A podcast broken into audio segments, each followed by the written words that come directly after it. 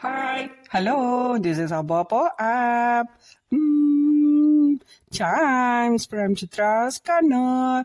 மண்பூவை இட்டேனோ குறவ நம்பியை போலே திருக்கோளர் பெண் பிள்ளை ஸ்ரீராமானுஜரிடம் கூறுகிறாள் என்ன கூறுகிறாள்? மண்பூவை இட்டேனோ குரவ நம்பியை போலே.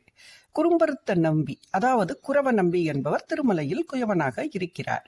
மண்பானையில் செய்து வியாபாரம் செய்து வருகிறார். தினமும் மீதி இருக்கும் மண்ணில் பூ செய்து திருமலை அப்பனுக்கு சமர்ப்பித்து வந்தார். திருமலை அப்பன் என்ன செய்வார்? அவர் அளிக்கும் மண் புஷ்பத்தை ஏற்று தலையில் சூடிக்கொள்வார். அத்தனை பக்தி. அந்த ஊரை தொண்டைமான் சக்கரவர்த்தி என்ற மன்னன் ஆண்டு வருகிறான். அந்த தொண்டைமான் சக்கரவர்த்தி திருமலையப்பனிடம் நேரில் பேசும் பாக்கியம் பெற்றவன்.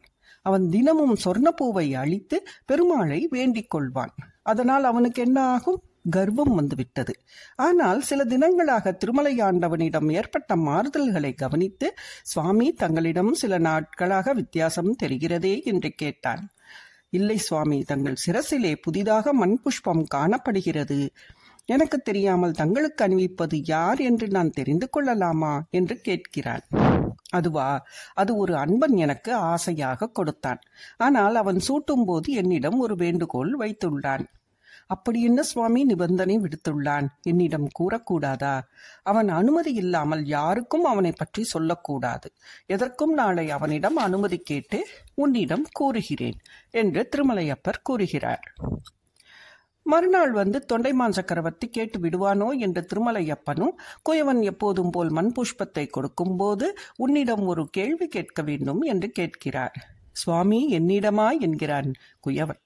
ஆமாம் தொண்டைமான் சக்கரவர்த்தி இந்த புஷ்பம் யார் கொடுக்கிறார்கள்? என்று கேட்கிறான்.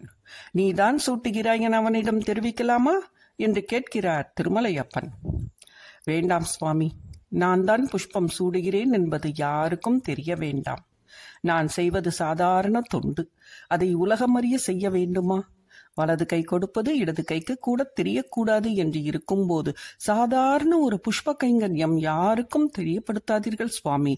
அப்படி தெரியப்படுத்தணும் என்றால் எனக்கு உடனே நீங்கள் முட்டி கொடுக்க வேண்டும் என்று தாழ்மையுடன் கேட்டுக்கொண்டான் நம்பி. தர்ம சங்கடத்தில் ஆழ்ந்து விடுகிறார் திருமலையப்பன். சுவாமிக்கே வந்த சோதனை. காலையில் எப்போதும் போல் தொண்டைமான் சக்கரவர்த்தி வருகிறார். திருமலையப்பன் நேற்று நடந்த விஷயத்தை கூறி தான் அவனுக்கு முக்தி கொடுக்க தீர்மானித்துவிட்டு மன்னரிடம் புஷ்பம் யார் சமர்ப்பிக்கிறார்கள் என்று கூறினார். அதாவது கர்வம் இல்லாமல் அகம்பாவம் இல்லாமல் அகம் இல்லாமல் அகத்துடன் மனிதோடு மனதோடு மகிழ்ச்சியோடு கொடுப்பவர் யார் என்று கேட்கிறார். திருமலையப்பன் அப்பொழுதுதான் தொண்டைமான் சக்கரவர்த்திக்கு புரிகிறது. தான் எத்தனை அகந்தையுடன் ச ஸ்வர்ண புஷ்பம் சமர்ப்பிக்கிறோமே என்று அவன் எத்தனை அகத்துடன் இருந்தான் என்பது புரிந்து அவனுக்கு அப்பொழுதுதான் புத்தி தெளிகிறது. அந்த குறவ நம்பியைப் போல மண்பூவை இறைவனுக்கு இட்டேனோ நான்? இல்லையே அதனால் இந்த ஊரை விட்டு போகிறேன் என்கிறாள் திருக்கோளூர் பெண் பிள்ளாய் சாய்ஸ்